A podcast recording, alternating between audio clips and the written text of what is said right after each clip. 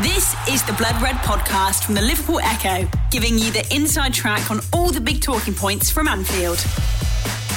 Hello, everybody. My name is Paul Wheelock, and welcome to the preview podcast to get the inside track on the team standing in the way of Liverpool ending a memorable 2018 on a high. Should the Reds beat Arsenal on Saturday tea time, they would finish the year on unbeaten at home in the league, and more importantly, it would ensure they would stay at least six points clear at the top going into 2019. And if recent history is anything to go by, Jurgen Klopp's side should come out on top. But is this Arsenal team a different beast to the one that meekly surrendered at Anfield in August last year? We got a feeling they are after their performance at the Emirates in the reverse fixture between the sides just under two months ago. But what are they like on the road? And is there any chance at all they could become the first team to take three points from Anfield since April 2017? To try to get the answers to those questions, I spoke to former Football.London editor, my five-a-side playing partner, and all-round big gooner, Tom Marshall Bailey. We preview Saturday's game, the impact of Unai Emery, but what's missing from his CV as Arsenal manager, the signing he believes rivals Alisson Becker for the best of the season, some of the problems that continue to linger from Arsene Wenger's reign, the Jurgen Klopp ally who is helping revolutionise Arsenal, and his thoughts on Alex Oxlade-Chamberlain too. You'll then hear from our Liverpool FC correspondent James Pearce after he attended Jurgen Klopp's pre-match press conference. Thanks for joining me, and we'll be back after the match with the post-game podcast. The Blood Red podcast from the Liverpool Echo. Delighted now to be joined by Tom Marshall Bailey, audience engagement editor for Sport Reach PLC, which obviously own the Liverpool Echo. I don't think I'm out in your ear, but you're also a big gooner, aren't you, mate? I am, yeah. I'm, I'm, to be fair, I'm, I do not exactly conceal it very well um, so yeah, uh, yeah. Used to work on Football.London as well, which is obviously one of our kind of more recent sport titles in the company as well, and um, turning two fairly soon, which is which is great, going from strength to strength. And uh, Arsenal, Spurs, Chelsea, West Ham coverage particularly is uh, really well received. So yeah, it's um, it's a pleasure to join you. We're here to talk Liverpool versus Arsenal and Anfield, and probably give probably give a bit of insight here. We probably have conversations like this outside Whitby Sports and Social Club every Monday after five-side footy in Ellesmere Port. Oh yeah. But given it's Christmas, we've decided to go for a bite to eat and something to drink and a bit more talk official. Yeah, a bit more official. Talk about it on the record because it is a big game, isn't it, mate? This one. If you look at all the kind of fixtures over Christmas before that City Liverpool game on January the third, Yeah. this is the one that stands out, doesn't it? Definitely, and I think um, it's interesting that we should record after the Southampton game, really, because I think if Arsenal continued that momentum, I, I obviously there's a North London derby um, game um, in the Carabao Cup as well, but I think Arsenal fans were kind of earmarking that date a little bit how they were earmarking the, the Liverpool game at home, as they had a fairly easy run between losing at Chelsea and then Liverpool home, and obviously we built up all that momentum ahead of the Liverpool home game. So then it felt like a real crescendo. Um, it's felt a little bit like that again, to be honest. Um, since the Tottenham win, obviously went to Old Trafford and got a point. Given their demise, it was probably a bit disappointing we didn't take more than a point, to be completely honest. But um, yeah, I think a lot of Arsenal fans had this date again, kind of sort of circled on the calendar as a, as a key one in our season, really. And the, the kind of key question mark of Arsenal now is they've started to prove themselves again against some of the lesser lights, you know, f- flat track bullies, if you like. I think even last season that was one of the things you couldn't even say for Wenger in away matches, particularly. It's probably you know still that question mark hangs over us a little bit, but we have proven to a degree that we can go away from home now and win games um, again. Now he's got a big win over Tottenham at home, so that's a, a team in the top six or top the rest of the top five, um, discounting United, that we've been able to beat. What's really missing from the CV now is a really notable away win, and if if Arsenal were able to go to Anfield and and win, it would be a hell of a statement. I can't see it. Um, despite my eternal optimism, I can't. I can't make a case for us, and I think that's from a Liverpool perspective. I think that's simply because I actually don't think in this game, and it kind of proved to me at the Emirates a little bit. Um, I don't think Liverpool are now the team that will blow you away. Like they probably were when they beat us 4 0 last season. I don't think they'll do that to us at Anfield this season. And that probably owes a bit to what Emery's done. but I think it also owes to the fact that Klopp has made Liverpool a more well-rounded team, and that might sacrifice from the attacking quality a little bit. But ultimately, I think it means that Liverpool will probably come out on top in that game 2 0. That, that's my prediction. I think Liverpool wins 2 0. Um, and that's because I think they're just a lot more solid now, really. But after that first game, Yeah. the Emirates, early November, before that one I spoke to Charles Watts, guy who employed at Football at London as the Arsenal reporter. Yep. Great lad Charles, isn't he? Obviously, you know, but he, he was a bit pessimistic about the chances that day. And I think he, among with many Arsenal supporters, would have been surprised with just how well they played. Did it come as a surprise to you, the fact that they went toe to toe with Liverpool? It did, um, but I also, I think because it was at the Emirates, I think if it had been at Anfield, I would have. I I think that's the key for me. I think there's still that slight question mark, and there was a question mark going into that game without a doubt because the only two games we'd lost all season by that point were um, Man City weren't and? Chelsea, Yeah. exactly against you know teams that you would at the start of the season certainly say were ahead of us in the race for the top um, in, for the top four um, and the title race. And I think it was definitely a question mark heading into that Liverpool game. But I felt like nighttime game. Arsenal fans kind of the City game felt a little bit like one that you almost couldn't get up for in a way because fans were probably going to the stadium on the opening day. Unai Emery's first kind of competitive game in charge, not really knowing what was going to happen, but knowing that City are brilliant. And probably because of that, it was a mixture of those kind of elements that meant that it was a really subdued atmosphere. And obviously, Sterling scored really early on. Whereas by the time we reached the Liverpool game, it was a big game under the lights at the Emirates. We kind of got enough of a flavour of, of Emery and the kind of football we were playing to know a little bit more what we were going to get. Um, and it felt like, I mean, the atmosphere that night was brilliant. Probably only eclipsed by the North London derby, which I'm sure we'll probably come on to at some point. Um, but yeah, for me, that, that it felt significant the atmosphere that night, and it, it drove the team on. I think I, I don't think they would have been able to kind of muster up that late surge that saw Lacazette get the equaliser. But that was an interesting one with Liverpool that night because again, you you expect Liverpool to go to the Emirates and kind of blow Arsenal away as you know last season in the three all. Um, obviously, Liverpool had that defensive vulnerability then that they probably don't have now, and as a result, they didn't let this game get quite as chaotic as last season's was. But what I mean, Liverpool battered us for the first half in, the, in that Emirates game last season in the three all, um, and then it was just a mad 10, 15 minutes at the start of the second half. Um, I, I- I think even at Anfield, I am prepared to be proven wrong. Famous last words and all that, but um, I don't think they'll be quite as quick quick out the traps as they probably have been against us in previous games at Anfield. But if they do pick up that head of steam that they, they have shown in recent games, certainly the first half now against United, most of the game against Napoli, the big question is can Arsenal sustain that? Because let's face it, towards the end of Wenger's reign, he had some harrowing times at didn't he, when he was completely blown away. If, if Liverpool do get going, how's Arsenal's defence looking this season? Well, that, that's the kind of the, the big question mark against us still as a team. I think there are still some kind of problems from the Wenger era that plague us defensively a little bit. I think Lucas Torreira has been an absolutely unbelievable addition to our team. Um, not in, not just from a defensive perspective. I think I think he's improved so much of the team. It's quite remarkable. I mean, it's been noticeable. One of the themes that I've noticed throughout the course of this season is how much better we've been when Torreira and Xhaka have been in midfield as a two, which was the case when we played Liverpool at home. Um, Xhaka's had a difficult time at Arsenal so far, but in that Liverpool game he was absolutely brilliant. Him and Torreira completely set the tone for that performance. And at Southampton, Xhaka had to go into a back three, such is the kind of nature of our defensive um, injury problems at the moment.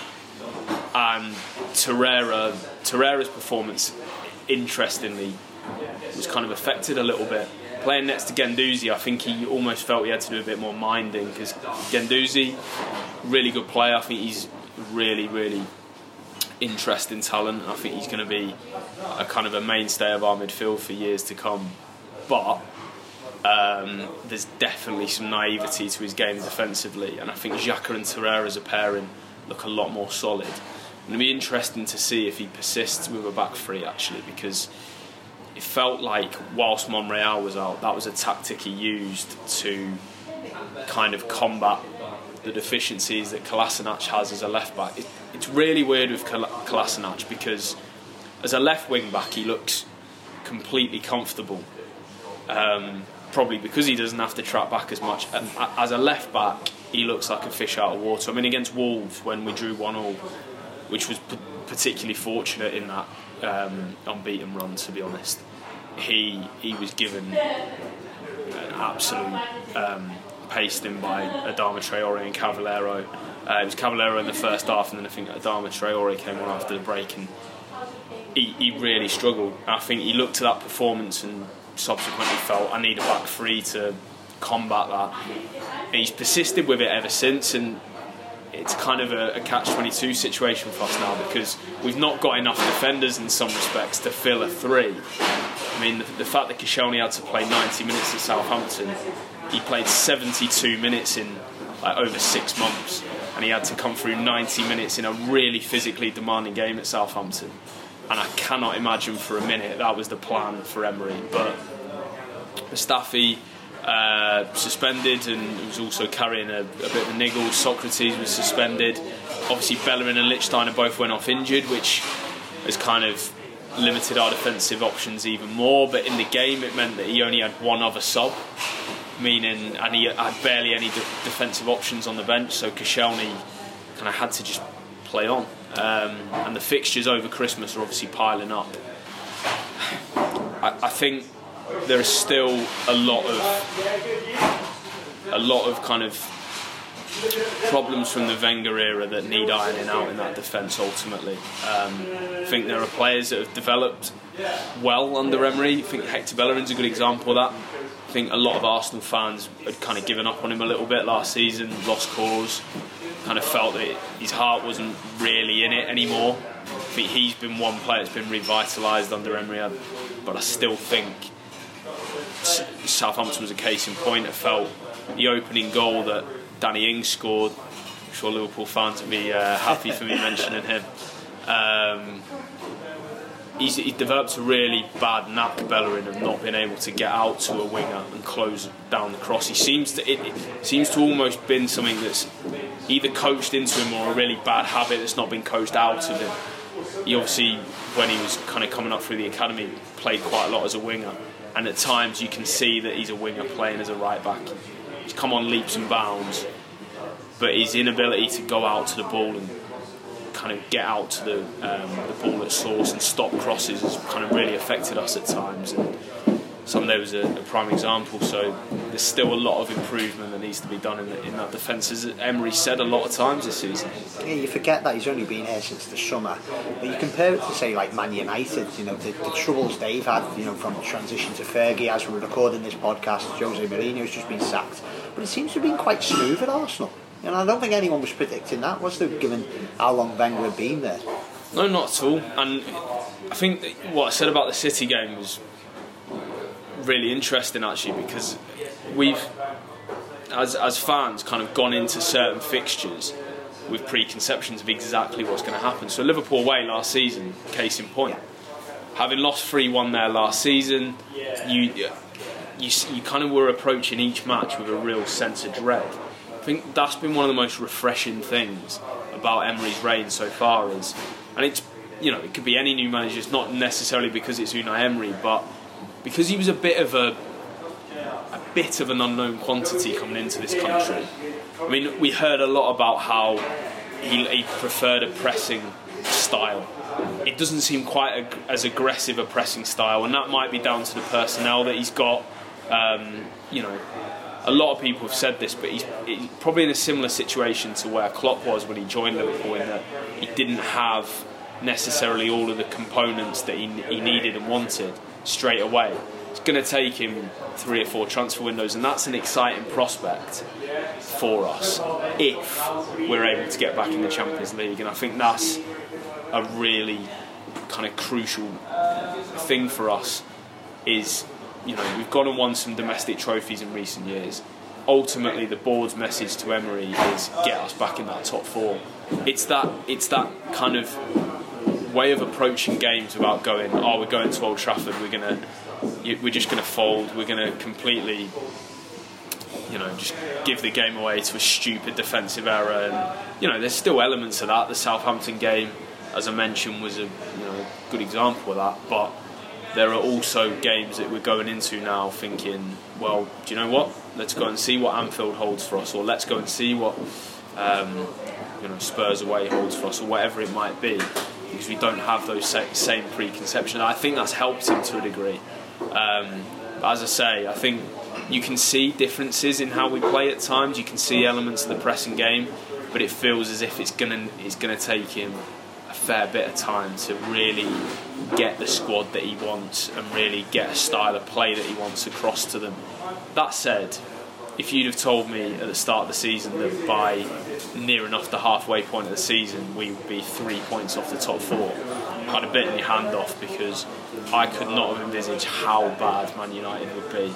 Um, the fact that they are in my mind, practically. I mean, 11 points off the top four. There are three results swing off us, and then a four result swing off the top four. That, even at this point, I think that's too much.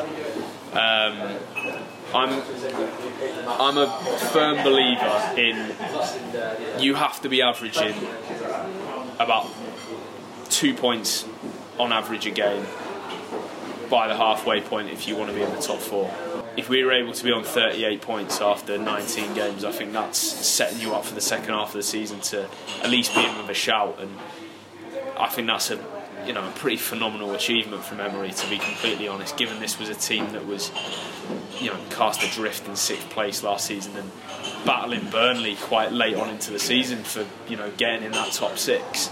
Um, to now be a team that have got a, a realistic chance of going for the top four it's still going to be tough, and I think January recruits are probably going to be key um, if we're going to get over the line. But I think there's enough vulnerability in both Chelsea and Spurs defensively to make me think it's possible. Talk predating Emery's arrival. I know the club got ahead of recruitment now, haven't they? Sven Mislintat, we got that Correct. Right? There you Correct. go. Even after a beer, uh, and he's an interesting one, isn't he, for, for Liverpool fans? He's got an association with Jurgen Klopp. Yeah. Yeah. Worked together at Dortmund, didn't they? Yeah. So he's kind of been nicknamed Goldeneye. Uh, sorry, not Goldeneye, Diamond Eye. That's what he's been nicknamed. Um, he's, he's, he's, had some good players for his talent spotting. I mean, Guendouzi is a is a prime example. I I'd never heard of him. Uh, I'd never heard of Lucas Torreira, if I'm being completely honest. Um, kind of had a bit of knowledge about Bernd Leno, Sokratis, and um, trying to think of our other signing, Stefan Lichtsteiner. Um, I think probably had enough prior knowledge of those. Certainly, Leno and Sokratis felt like Mislintat signings. Been a, you know that bit of an ongoing joke that he was probably speaking to the club about getting Mkhitaryan and then he swapped for Sanchez as a former Dortmund player. They went and got Aubameyang. They went and got Sokratis. So he's clearly utilising the links that he's got got there still. Um, given how well they're performing this season, I wouldn't mind him going back to them in January and seeing who he can get off them. Um, but I think it's going to be the signings like Guendouzi, like Torreira, that are going to be so key for us in the next few seasons because that's why it's so integral that we get back into the Champions League because if Emery is is going to be able to build the squad that he wants, he's going to need top quality players. And unfortunately, the longer that we remain in the Europa League, the more we become associated with that competition. And as a result, we become a, a less attractive prospect for players to join. And as much as Wenger got mocked, you know, for the whole top four as a trophy yeah, comment. He did, didn't he? Up until very late on. Absolutely. You know, he consistently assured top four finishes. And if you said to probably Tottenham and Chelsea right now, would you want that or a or a trophy? Maybe Tottenham fans and this is absolutely intended as a dig at Tottenham, but they would probably bite your hand off for a trophy, and rightly so. Um, Chelsea would probably argue that they'd want to be in the top four, and I can understand that because you need to be. You know, Liverpool have learned that as well. That by getting into that competition on a regular basis, you can attract top quality players, and I think that's why there's been a whole debate over, you know, should Arsenal prioritise cup competitions or really go for the top four and throw all their eggs in one basket a little bit? And I think you'd have to say that that's the way we're going to have to go if we are going to be serious about certainly competing for a title anytime soon because the defence needs some pretty major surgery, I'd suggest. Monreal um, will probably get a new deal, I think, but you know, he's no spring chicken. Koscielny's not getting any younger. Bellerin is probably the only player in that back line that you can realistically say is, is going to be a long-term part of that defence. Leno, you know, perhaps as the, as the goalkeeper as well. It's why I get identifying players like Guendouzi and Torreira before they become more noticeable. I mean, Arsenal, for Torreira particularly, Arsenal have done a lot of the groundwork on the deal before he went to the World Cup and it's a good job they did because he was brilliant. He was brilliant at the yeah. World Cup. Exactly. Um, Guendouzi was really under the radar, um, and actually the interesting thing with him was that the the idea very much when he signed was that he would be he was being earmarked for the future. Torreira was very much someone that could come in and make an immediate impact. But Emery clearly saw a lot about Guendouzi in pre-season that he liked.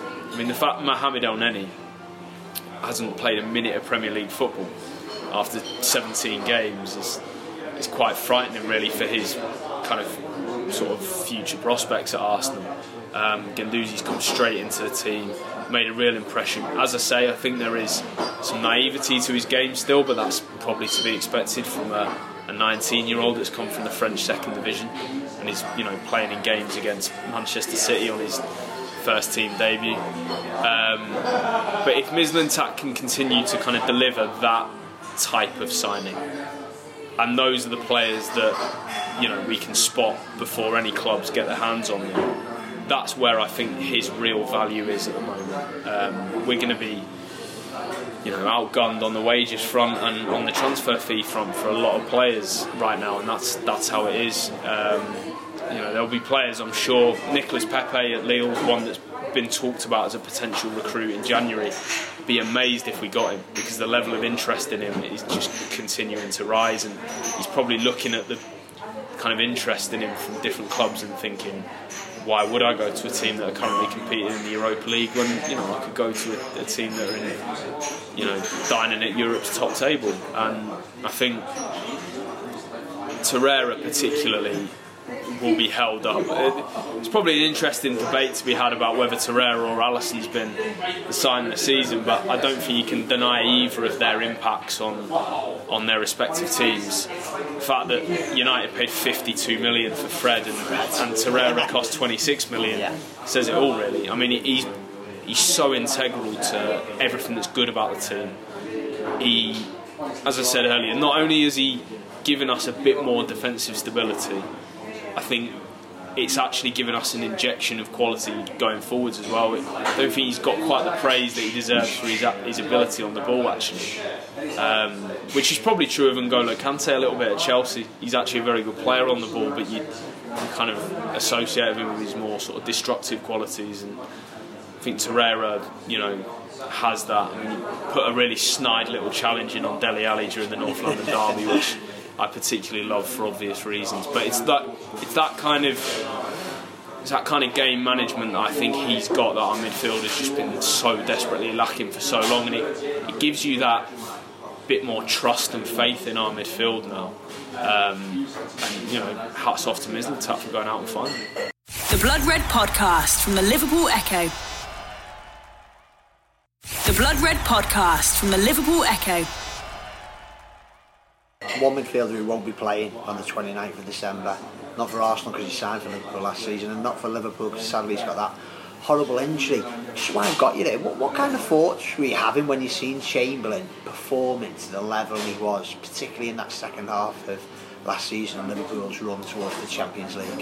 Huge Final. frustration. Yeah. Although I'll be honest here and say that I was actually.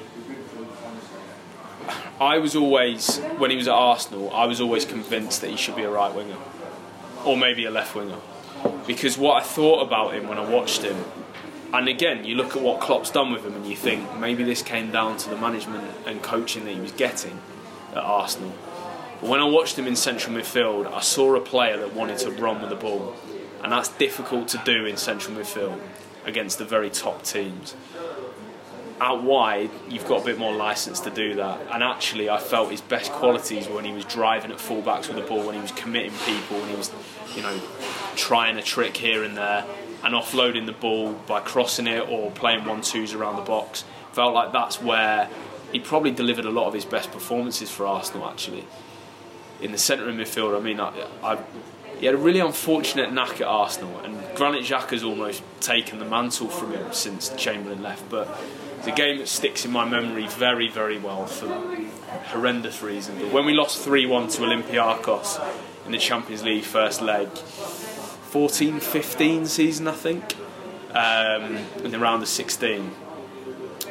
We were 2 0 down going into stoppage time, and he pulled one back with a great individual goal and then he gave the ball away straight from their kickoff. We won the ball back, gave it to them. They raced through and got a third. And it dawned on me as that third goal went in that we were actually in a better position at 2 0 down than we were at 3 1 down. And he'd been directly responsible for both goals. And that, in microcosm, kind of summed up his Arsenal career a little bit. He had a really unfortunate knack of every error he made seemed to get punished in the you know the grand manner with a goal and a lot of that came from playing in central midfield and taking too many risks and touches on the ball. He didn't look like a player to me that could play one or two touch in a way that Cazorla could when he was with us. That Jack, you know, Jack Wilshere's, you know, Jack Wilshere is someone that likes to commit players, but you'd say that he's probably more of a, a technical player than Chamberlain, or certainly that's how it appeared to me and that's why I've been, you know, really impressed with what Klopp's done with him at Liverpool. Is he's probably looked at his performances and said, actually, I don't want to take that drive and determination out of your game. Got great pace, great athleticism, but actually that really works for how Klopp wants to play. And his, you know, his team's in the middle of the park. It's why Keita, you think on paper, he's going to be a really, really good signing for Liverpool. Same with Wijnaldum because they've got that ability to get around the park, but got the technical quality that kind of underlies all that. I think Klopp's clearly worked quite closely in the time he has had with Chamberlain to just make him more aware of when to give, when to go. And I think that that's the key thing for him, and that's probably what he needed. You wouldn't say that he'd get in that front three, Oxlade Chamberlain, if I'm being honest. I mean, when he comes back, he's going to find that there's a lot of competition for places in that midfield as well. But I mean, you'd have to say the front three places at Liverpool are pretty much secure. I know Shaqiri's been a you know a revelation since signing, and again, that's probably a problem for Chamberlain because now, if Klopp does go with a 4-2-3-1, Chamberlain's probably thinking maybe one of those free spaces behind the main front man's where I can see myself operating because you wouldn't necessarily put him down as being in a deep line too. Um, because, as I say, he likes to get on the ball, he likes to run with it, forward. commit people, yeah. Um, but it'll probably come back, and there'll be an element of frustration, I'm sure, at seeing frustration, but also delight that the team are doing so well. But maybe some frustration that Shaqiri's come in and you know, hit the ground running like he has. But um, it's uh, it's a difficult pill to swallow. Let's put it that way. Arsenal and Liverpool, long-term rivals, but even as an Arsenal fan, you got a lot of respect for what Klopp is doing at Liverpool. Absolutely, and you know, I, I, I probably aim this criticism at Tottenham a lot, so it, w- it would be remiss of me to not aim it at Liverpool. But they do need to win a trophy. There needs to be something tangible to what Klopp's doing because he's doing an outstanding job. The the number of players that he's improved. I mean, even to the point where I was watching Nathaniel Klein's performance quite closely against Man United. For a player who's been that out in the wilderness to just come in and deliver a performance like that, that that owes to the manager putting in place a system that works, that you can just take a piece out and move another piece in, and it all just comes together and works. I think he's done a phenomenal job in a short space of time. He's obviously had a good budget to work with, but he's obviously got the club back into the Champions League, and that's led to that budget. So that's a narrow-minded criticism for me. But he has to. There has to be a point where Liverpool win something to back it up, and it could be this season. I think they they are really in with the shot to be to be this close. To, well, this close. It, to be at the top of the table ahead of City, we're in a, such a kind of closely fought title race at this point, is a phenomenal achievement because the pace they're setting is themselves is frightening. Um, I do think the challenge now is, is a slightly different one in that chasing City and being chased by City is a, is a slightly different dynamic that they're probably not used to as a team and something that they're going to have to kind of probably deal with because I, I, think they are in it for the long haul. I did back City at the start of the season and I probably should stick with them as a result, but I I think Liverpool will absolutely push them all the way, and I think it, it, wouldn't surprise me if they ended up with another trophy this season because I can't see how a team can perform consistently this well against top opposition and not win something because that very rarely happens. Just a final one. We're recording this before Boxing Day. Obviously, we're going to have families, things on, so we've recorded this preview a little bit earlier. Liverpool at home on Boxing Day against Newcastle. So but you'd imagine to get the job done there, draw at the very worst. So they could be going into that Arsenal game unbeaten at home for a very long time, certainly at home this season. Couldn't you envisage anything other than a Liverpool win, or could Arsenal go there and, and shock Liverpool? They, they, they really relish these big games at Anfield. I mean, I would I would grab a point and run out of there as, as soon as I could, to be honest with you. I, I think that would be a remarkable result. And that, that's a sign of where Liverpool are at now. They are a team that you you expect to win those home games against the top teams. That's that's almost never been the not never been the worry, but has seldom been the worry um, under Klopp against the top teams. It's it's actually been when they've cut you know a home defeat to Swansea is, what you don't expect. I actually think because they're so much better now defensively they're in a position where they come out on top in those kind of games against the, the less so-called lesser teams in the Premier League, and they will get over the line somehow, and it will be because they've got that individual but also collective quality up front. But they've got a rock at the back in Van Dijk. They've got a keeper who is inspiring confidence in that back four. I mean, you know, Trent Alexander-Arnold and, and Gomez have been brilliant this season, but you know they're, they're injured.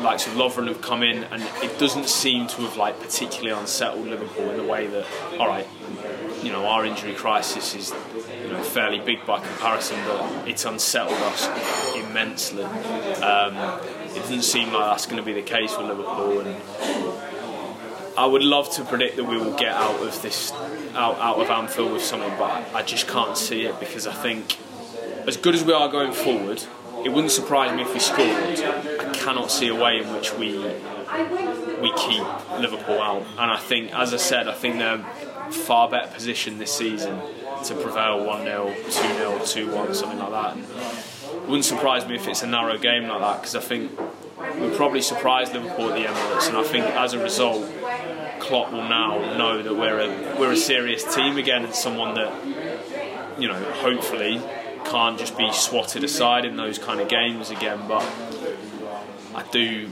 I do worry that they will just have a bit too much for us. So I'm going to say 2 0 to Liverpool. Tom. Which I'm sure your listeners will be delighted with. yeah. Happy Christmas, mate. Thank you very much for this insight you give us on Arsenal. And you. Merry Christmas to all the fans as well. The Blood Red Podcast from the Liverpool Echo.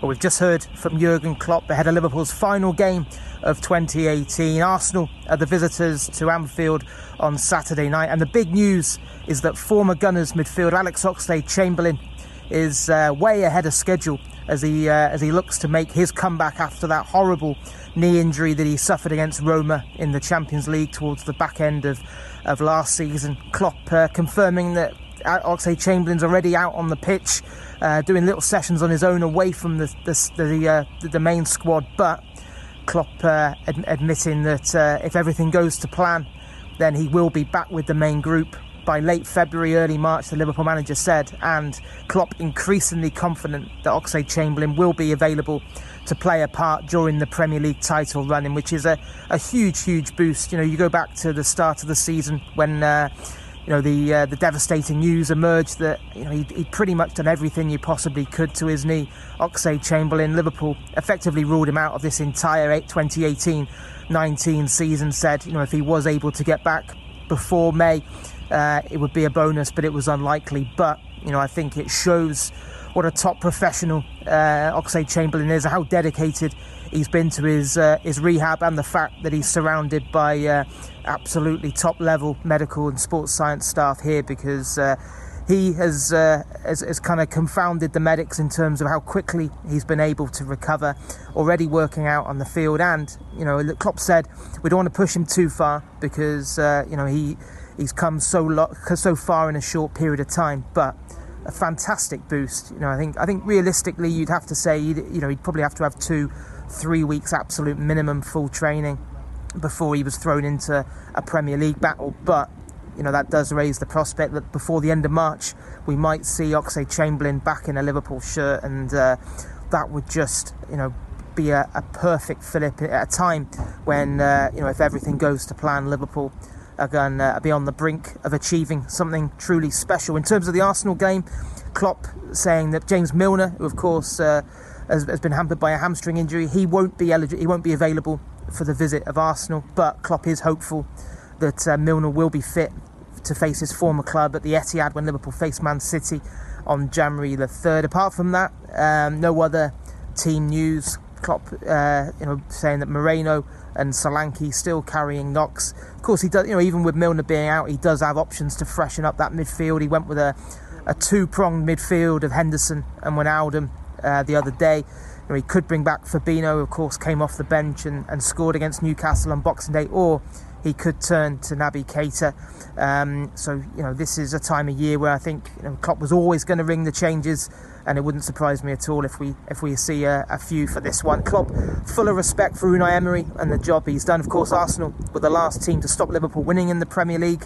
Uh, it was a long, long time ago now, back in November at at, uh, at the Emirates. In truth, Liverpool should have won that night. It was uh, you know an, an Aubameyang equaliser late on that, that, denied them. I think before that Liverpool hit the post twice. Sadio Mane had a perfectly goal, uh, good goal disallowed as well. Uh, James Milner ultimately firing Liverpool in front, but they weren't able to hold on. But um, Klopp, again, very keen to keep a lid on expectations and pressure here. Of course, Liverpool in an unbelievable position, six points clear at the top of the Premier League table, having enjoyed the best first half to a season in the club's history. But Klopp reiterating that uh, you know in the minds of uh, his and certainly his players in the dressing room that nothing has been achieved yet that there's still a long long way to go.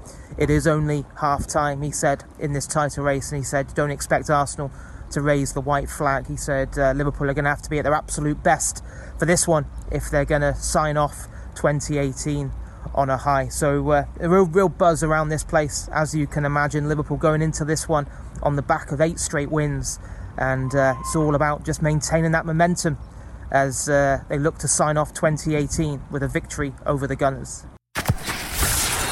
You've been listening to the Blood Red podcast from the Liverpool Echo.